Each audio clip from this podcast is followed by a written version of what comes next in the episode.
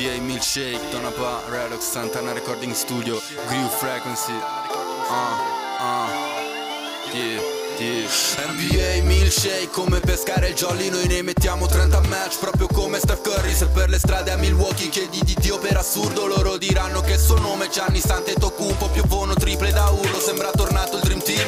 USA MVP un oro al collo KD Sembrava fosse Space Jam ma era la Summer League LeBron come Bill Russell e Wilt You gonna milkshake, milkshake, ah uh. You gonna milkshake, milkshake, ah uh. You gonna milkshake Come Doncic coi Mavericks Gonna milkshake come Arden che non può fare miracoli NBA milkshake, ok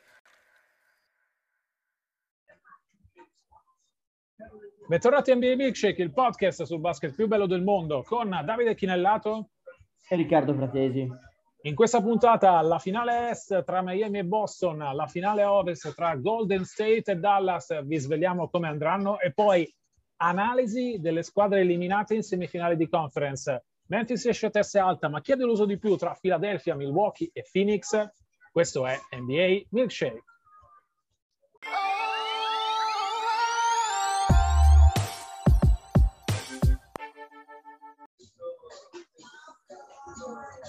Finali di conference eh, sono rimaste in quattro, le magnifiche quattro che proveranno a contendersi il titolo o quantomeno cominceranno col contendersi un posto alle finals che scattano il 2 giugno. Questa notte comincia uh, la finale della Eastern Conference tra i Miami Heat che hanno il vantaggio del campo e i Boston Celtics. Dico questa notte perché sono le 11.54 di martedì 17 maggio quando registriamo. Riccardo, è una serie molto molto molto interessante. Secondo me vedremo una bella serie stile anni 90 dove le difese fanno la differenza tra due squadre che eh, insomma nell'inferno dell'est sono quelle che hanno retto di più. Chi vedi favorita? Io anticipo subito che nei miei pronostici personali ho dato Boston in sei gare. Tu come la vedi? Eh, anch'io Boston in sei gare. Penso che mm, Boston abbia un pochino più di talento complessivo rispetto a Miami, eh, soprattutto perché Miami veramente con Lauri fuori le ultime partite è, è, ha iniziato in, con in quintetto due giocatori di, di G-League fondamentalmente, Struss e Vincent, che insomma il resto della loro carriera l'hanno fatta nella Lega di Sviluppo, ecco, e quindi credo che a livello di talento complessivo Boston sia anche nettamente superiore, anche con Lauri, a maggior ragione senza Lauri.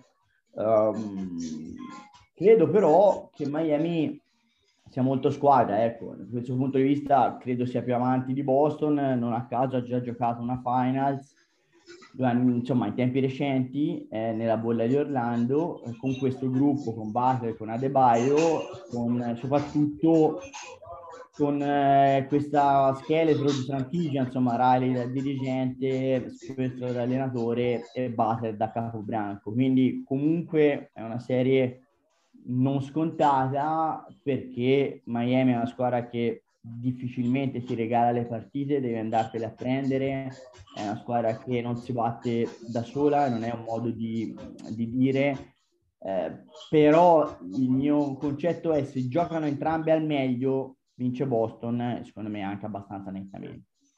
Allora, credo che questa sia la serie tra le due squadre migliori uh, in questi uh, playoff. Proprio, parlo proprio di concetto di squadra. Hai citato Struss, Vincent, uh, titolari veri per Miami, non titolari occasionali. Certo, Vincent rimpiazza Lauri, ma ha già successo in sei partite in questi playoff e Miami le ha vinte tutte e sei. Credo che la cultura hit sia proprio esemplificata da questo tipo di giocatori, no? uh, anche Duncan Robinson alla fine è un giocatore che non è stato scelto al draft, adesso ai margini della rotazione. Però la forza di Miami penso sia proprio questo, l'aver creato un gruppo prima che un insieme di giocatori, aver trovato un sistema di gioco che tutti interpretano alla perfezione, tutti, in cui tutti conoscono il proprio compito, sia che, sono chiamati, eh, che siano chiamati ad essere titolari, sia che partano uh, dalla panchina in cui tutti sono pronti a dare un contributo uh, molto importante, come ha fatto Vincent, per esempio, fin qui nei playoff, come ha fatto Struss. Di certo Boston ha i giocatori migliori, se andiamo a, a contare, non c'è solo la stella Jason Tatum, di cui sicuramente parleremo tra pochissimo, ma c'è l'altra stella Jalen Brown, c'è un fantastico tuttofare come Marco Smart, c'è Al Horford che in questi playoff sembra rigio- ringiovanito e tornato al suo massimo livello come era negli anni di Atlanta. Uh, ci sono poi gli X Factor tipo Grant Williams uh, che è stato decisivo in gara 7 contro Milwaukee. Uh, credo però che è vero che Miami sulla carta parte un gradino indietro, ma credo che quello che hanno fatto in questi playoff, la consapevolezza di questa squadra, uh, sia quella che possa fare in modo che gli hit uh, diano qualcosina in più e provino poi a tornare alle finals. Alla fine parliamo della squadra che a fari spenti ha chiuso la Easter Conference con il miglior record e che sempre lontano dai riflettori, sempre Uh, senza mai attirare troppa attenzione, ha battuto prima Atlanta senza troppi problemi e poi Philadelphia, non convincendo fino in fondo, e su questo sono d'accordo con te, nel senso per come era conciata Philadelphia con Embiid a mezzo servizio, con Arden che forse ha cominciato la fase discendente della sua carriera, uh, con Maxi che si pestava evidentemente i piedi col barba, forse Miami avrebbe dovuto chiudere con più autorità quella serie. Però ecco, pur essendo d'accordo con te che, che Boston parte leggermente favorita, non mi sento di sminuire la squadra di Miami, anche perché la stella di Miami è un certo Jimmy Butler, che secondo me è il miglior giocatore dei playoff nella Eastern Conference per continuità. Tatum ha avuto dei picchi superiori a quelli di Butler, ma Butler è stato continuo in tutte le partite, ha testosterone a mille, leader vero, capace di fare la differenza anche semplicemente col carisma e non solo con i punti in più in forma strepitosa, per cui per Boston sarà sicuramente un cliente difficilissimo. Voglio portarti però a parlare uh, di Jason Tatum, giocatore che secondo me in questi playoff si è consacrato in maniera definitiva, credo, uh, come parte dell'elite NBA e con elite intendo i 10 migliori giocatori uh, del momento, cioè 10 migliori giocatori in circolazione. Qualche tifoso, credo un po' troppo innamorato di Tatum, mi ha confidato sui social di ritenerlo già superiore a Jordan e LeBron, poi si è scusato dicendo sì mi sono fatto un po' prendere la mano, ecco, non siamo ancora a quei livelli, però credo che Tatum in questi playoff abbia mostrato di appartenere all'elite NBA, no? Sei d'accordo che per lui è stato un po' il salto di qualità in quella, uh, in quell'elite definitiva? È stato un primo salto di qualità, aspetto ancora riprove, sono, sono onesto, lo vedo sempre molto altalenante, non ci vedo le doti di leadership eh, dei grandi del passato.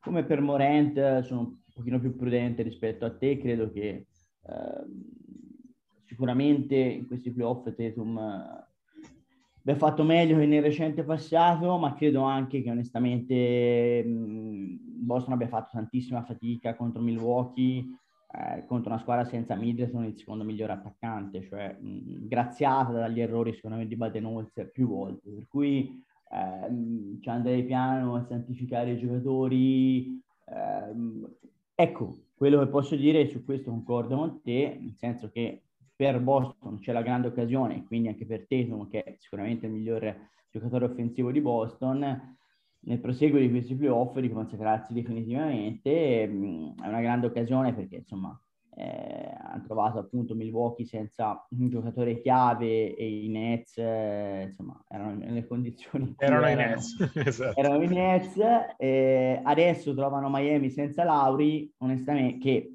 sai che non sono un estimatore ma sicuramente è meglio di Vincent e quindi cioè, hanno pescato per ora finora la tempesta perfetta ecco si tratta di ehm, trarne vantaggio e, e, e, andare sparate alle finals e poi giocarsela verosimilmente contro i Warriors.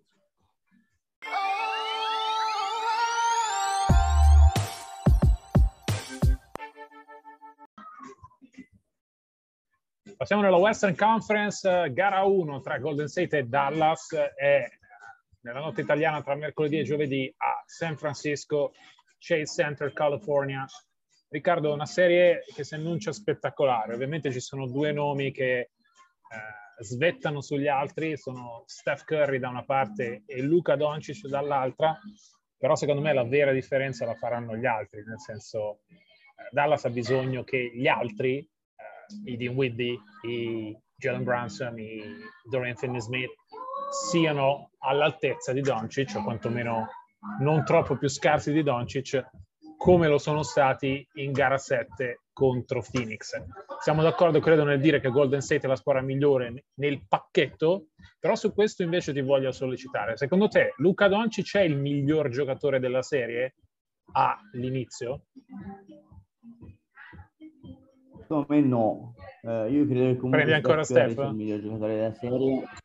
Sì, è migliorato tantissimo in difesa. Visto la notte scorsa c'era era esilarante un video che girava virale su, su Twitter di lui che eh, si gasava perché in conferenza stampa gli veniva detto, sa, un giocatore come te che gioca entrambe le metà campo. E, ed è così, nel senso che è un giocatore che a questa età non è più un bambino, ha saputo comunque migliorare ed è diventato un difensore, miglior, la, eh, diciamo la sua miglior versione difensiva di sempre. In attacco forse non è brillante come nel passato, ma ovviamente resta nel punto focale offensivo per i Dubs, perché poi tutto il resto parte comunque da lui. Eh, Doncic credo che um, in questo momento in attacco sia stato pressoché onnipotente, però veramente in difesa a volte è un telepass, eh? cioè va, questo va sinceramente detto, per cui um, credo che Dallas possa veramente costruire accanto a Luca una squadra a titolo presto, eh, proprio perché insomma forse sono portate avanti con programmi vincendo due serie, anche inaspettate perlomeno, quantomeno per me, ehm, e Jason Kidd e Luca e lo sloveno sembrano aver trovato una grande mh, mm, simbiosi, una grande affinità però secondo me il miglior giocatore c'è la Golden State e ha nettamente la squadra migliore, cioè come dici bene tu, gli altri mm, che sono più di un supporto in caso, perché parliamo di King Thompson, parliamo di Draymond Green, cioè eh. parliamo eh, di giocatori di qualità, no? Esatto. Lo stesso titolare allo Star Game, cioè non è che parliamo degli ultimi, cioè di là, eh, cioè, con tutto il rispetto, cioè abbiamo Dinwiddie, Maxi Klibar, eh, sì, cioè, un'altra categoria decisamente. È lo stesso Branson, però un'altra categoria, dai. Sicuramente, sicuramente sì.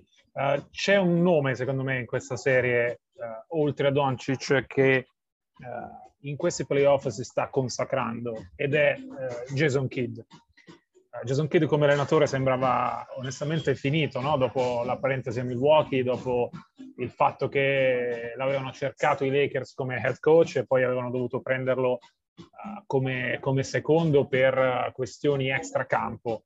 Uh, Kid, ci ho parlato, ho seguito molto via Zoom i Mavs ultimamente anche negli allenamenti, no? lontano dalla formalità delle partite.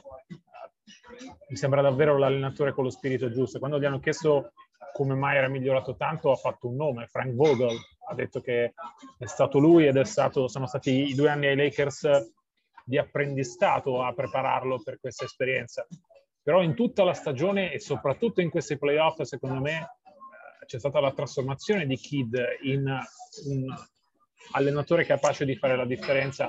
Molti magari se lo ricordano ancora quando si fece urtare apposta da un suo giocatore per buttare un bicchiere a terra e guadagnarsi una, un time out extra mentre gli addetti al campo pulivano, pulivano il campo.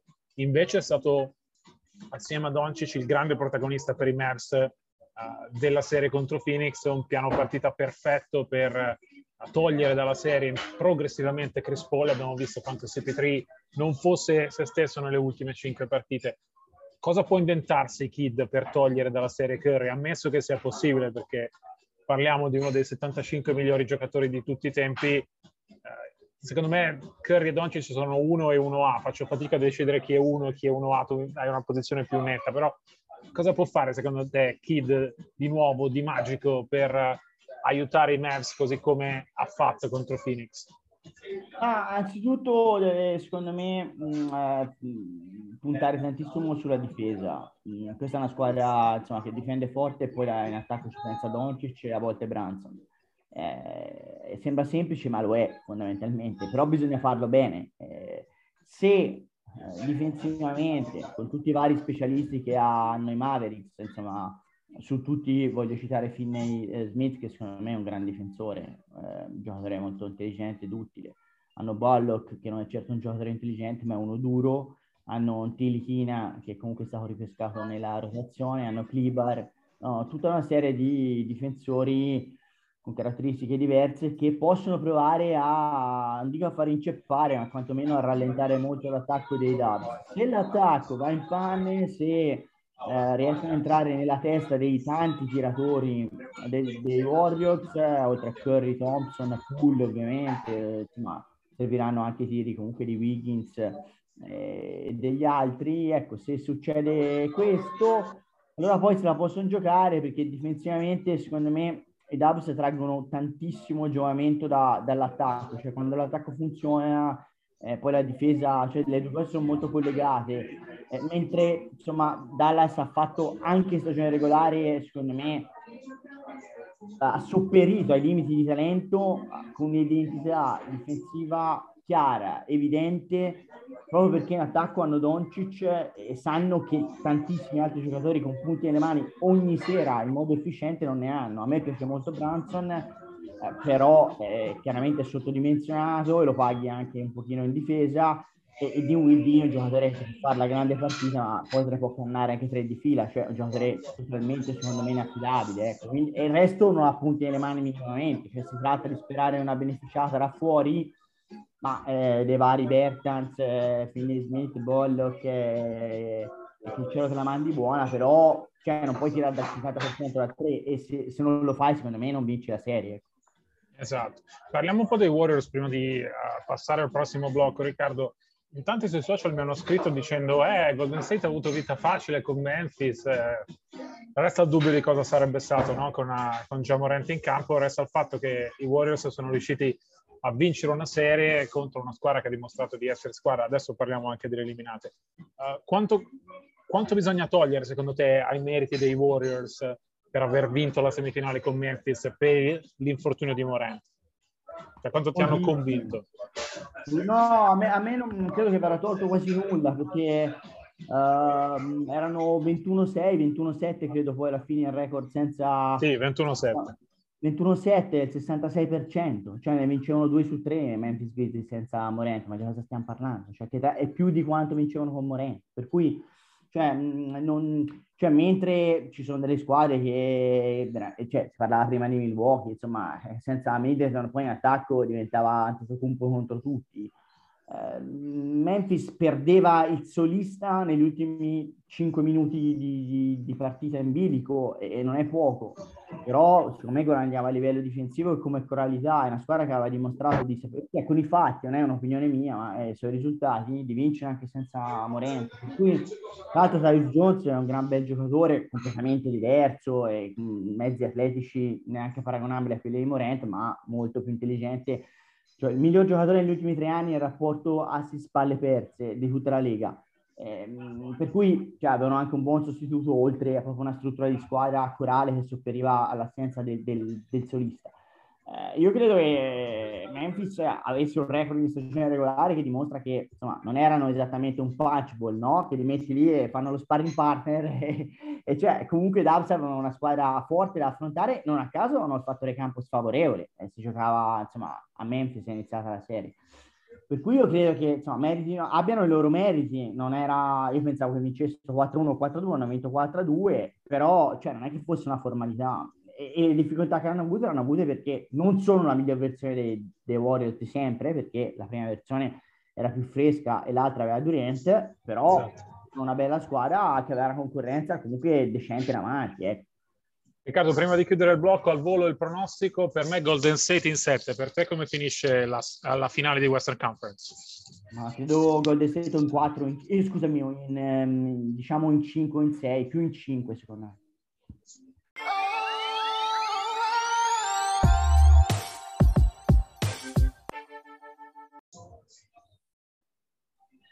Allora, vi abbiamo presentato le due finali di conference, parliamo anche però di chi non ce l'ha fatta, cioè delle quattro squadre eliminate in uh, semifinali di conference, cioè Memphis, Philadelphia, uh, Milwaukee e Phoenix. Riccardo, prima hai parlato uh, molto bene di Memphis e condivido ovviamente delle quattro eliminate Memphis è l'unica che esce a testa alta da questi playoff con la convinzione di poter essere nei prossimi anni, anche già al prossimo magari, una squadra da titolo o comunque una delle grandi protagoniste dell'NBA. Per le altre tre invece possiamo parlare di delusione. E allora ti chiedo, Milwaukee, Phoenix, Philadelphia, chi ti ha deluso di più e perché? Nettamente Phoenix eh, perché non mi sarei mai aspettato uscisse con Dallas perché il crollo di gara 7 è inaccettabile. E onestamente sono inaccettabili anche le dichiarazioni, ero collegato, hanno scritto per Gazzetta post partita, imbarazzanti, cioè sembrava al mulino bianco, tutti bravi, tutti belli, per Dio 40 in casa, una figura di merda, storica, epocale, cioè non puoi dire va tutto bene, è colpa mia, no è colpa mia, no ma è colpa mia, cioè sembrava cioè, la fiera del buonismo, cioè eh, ci vorrebbe qualcuno che battesse i pugni sul, eh, sul tavolo, cioè non ti, io non sono un grande stimatore di Draymond Green, ma in quei casi ci vorrebbe il Draymond Green della situazione e dicevo ma, che, ma di cosa stiamo parlando? Cioè una figura così, cioè la squadra con il miglior record NBA, eh, di serie numero uno assoluta, eh, comunque era al, al, meglio, aveva tutti i giocatori disponibili, tranne Saric che non c'è mai stato dall'inizio della stagione, eh, Paul ha detto che non ha avuto problemi fisici particolari, eh, Booker è finito top 5 per la corsa all'MVP, eppure sono stati due non show totali, Ayton, voglio dire, prima chiamata assoluta davanti a Doncic in quel draft, non ci ha messo mano, addirittura nel quarto quarto non ha giocato.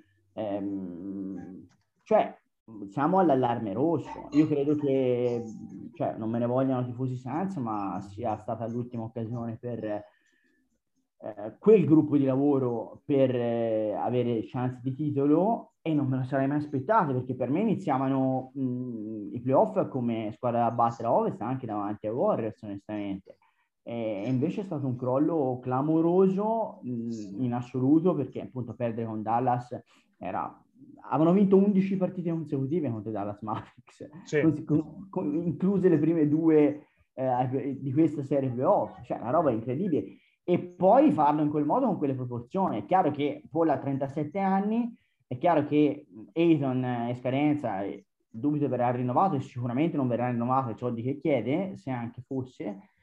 Eh, io credo che sia un po' passato il treno e non siamo riusciti a prenderlo. Ci sta, ci sta molto meno perdere di 40 in casa, cioè è, è, totalmente inaccettabile. Vanno rivisti un pochino i valori di Williams come allenatore e di Booker come futuro uomo franchigia e il valore assoluto di Paul a fine carriera, poveraccio che ha 37 anni, credo che evidentemente è arrivato anche un po' bollito, probabilmente spremuto fin troppo da, da Monti. Allora, concedo a Milwaukee l'attenuante di aver perso Chris Middleton. Uh, con Middleton credo che non avrebbero spremuto gli anni se Coach Bud non avrebbe sbagliato tanto come, sottoline- come sottolineato nell'analisi no, della, della, finale est. Per me Phoenix e Philadelphia sono due delusioni importantissime. Uh, Phoenix proprio condivido il discorso del treno perso, nel senso questo doveva essere un anno buono. Ed è un leitmotiv che si ripete, no? È già successo che Phoenix fosse la miglior squadra della regular season, parlo degli anni di Mike D'Antoni, è già successo che non riuscisse ad arrivare nemmeno alle finals, anche le finals dello scorso anno uh, sono state per i Suns le seconde eh, per la franchigia dopo quelle perse nel 93 contro i Bulls di Michael Jordan. Questa è una delusione vera perché erano anche i miei favoriti per, per il titolo uh, erano anche i miei favoriti dopo una regular season in cui onestamente hanno giocato una spanna sopra gli altri da gennaio in poi. Qualche segnale brutto c'era già stato nella serie contro New Orleans, in cui, Suns, in cui i Suns hanno sì vinto 4-2, ma in cui hanno faticato molto, ma molto più del previsto, e non basta l'infortunio di Devin Booker a giustificarlo, anche perché Booker nelle prime partite c'è stato. Uh, invece contro Dallas, secondo me, hanno perso su tutta la linea mettendo poi a nudo alcuni problemi di spogliatoio. Hai citato di Andre Ayton, Ayton è stato escluso nel finale della partita perché pare abbia risposto male a coach Williams. E allora sono poi ricominciati i soliti discorsi, no? li hai sentiti anche tu nella, nella conferenza post partita, ma uh, il rinnovo di contratto, il fatto che è stato preso davanti a, a Doncic uh, in una situazione in cui noi europei ancora ci chiediamo perché, ma ve lo ricordiamo perché eh, nel senso Ayton era un giocatore in uscita da Arizona, fenomeno locale, eccetera, eccetera. Eh, giustificabile, un errore a posteriori probabilmente, ma giustificabile. Però davvero Phoenix ha perso una grossa chance e non si sa se ricapiterà, perché Chris Paul ha fatto una stagione eccezionale, ma ha 37 anni e Jason Kidd ha trovato il modo di mandarlo fuori fase. Le ultime cinque partite di Paul sono state un disastro, non sono state eh, quella di una point guard da quintetto l'NBA, sono state quella di una point guard di 37 anni a fine carriera. I Suns quando Paul è calato non sono riusciti a trovare il modo di salire. Grande merito alla difesa di Dallas, grande merito a Bullock. Eh, la pronuncia giusta, tra l'altro, è Bullock, dicono, eh, dicono in telecronaca, mi pare abbia detto lui. Um, grande merito a Bullock, ovviamente, per, per la difesa a su Paul e per averlo mandato fuori fase. E davvero Phoenix ha perso un treno importante, mentre Philadelphia, la boccio, tipo siamo, siamo a 3 e 3 e mezzo, tanto per, tanto per dirla tutta, perché Philadelphia, secondo me, esce ridimensionata anche lei con enormi dubbi sul futuro. Voglio dire, Fila avrebbe l'attenuante dell'infortunio di Joel Embiid, no? Anzi, degli infortuni dovremmo dire, perché il pollice, la commozione cerebrale, la frattura alla, all'orbita dell'occhio destro, però il ridimensionamento di James Harden è preoccupante per una franchigia che invece aveva puntato su Harden. Come ha detto Embiid, e condivido tutto quello che ha detto Embiid, Philadelphia ha preso Arden convinta che Arden fosse quello di Houston, ma Arden non è più quello di Houston. È una point guard che secondo me si pesta addirittura i piedi in malo modo con Tyrese Maxi e adesso i Sixers si ritrovano ad avere un giocatore importante di nome che comanderebbe un massimo salariale, ma che onestamente non merita più un massimo salariale. E allora se il problema di Phoenix è un problema di oggi, di un'occasione enorme sprecata, ma che si riflette abbastanza sul lungo termine, quello di Philadelphia è allo stesso modo un problema di oggi, ma anche un problema di domani. Per cui Io credo, due... guarda, Davide, Vai. credo che possa essere stato anche un vantaggio scoprire che Arden è questo. Nel senso che pensa se l'avessero rinnovato a lungo termine come si immaginava post trade, addirittura insomma si era sparsa questa voce che avessero si fossero già messi d'accordo. Io credo che abbiano invece un bel futuro perché comunque abbiano due giocatori eccezionali, uno Joel Embiid, insomma è arrivato secondo all'MVP, secondo me ha meritato Jokic, ma avesse vinto Embiid non sarebbe stato certo uno scandalo. E l'altro è Maxi, come hai ben detto tu, eh, che secondo me ha un grande futuro davanti. Quando hai due giocatori di questo livello, Maxi è ancora eh, nel contratto, diciamo, da rookie, per cui eh, a prezzi scontati, eh, c'è la possibilità di far bene. Eh, io credo che mh, mm, debbano sbarazzarsi di Arden, lo dico con grande serenità. Eh, siamo d'accordo.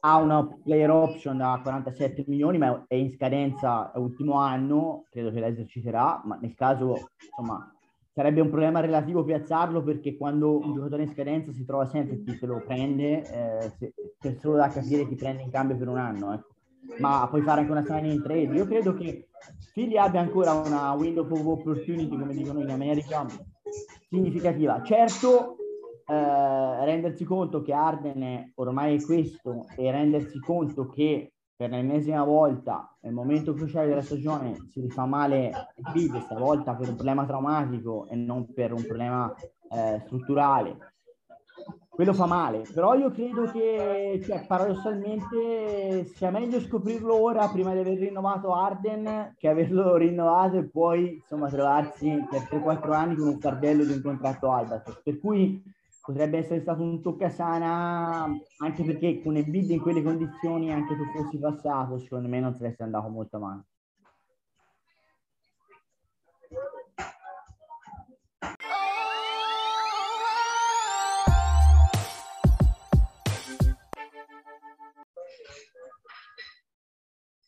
Si chiude qui la puntata numero 27 della quarta stagione di NBA Milkshake. Io vi ricordo che per tutte le informazioni, breaking news e analisi ci trovate sui nostri account social, in particolare su Twitter, at dichinellato, at rprat75. Vi ricordo che le musiche sono una coproduzione tra Glue Frequency e Donaba e vi do appuntamento a martedì prossimo con i playoff NBA. A presto!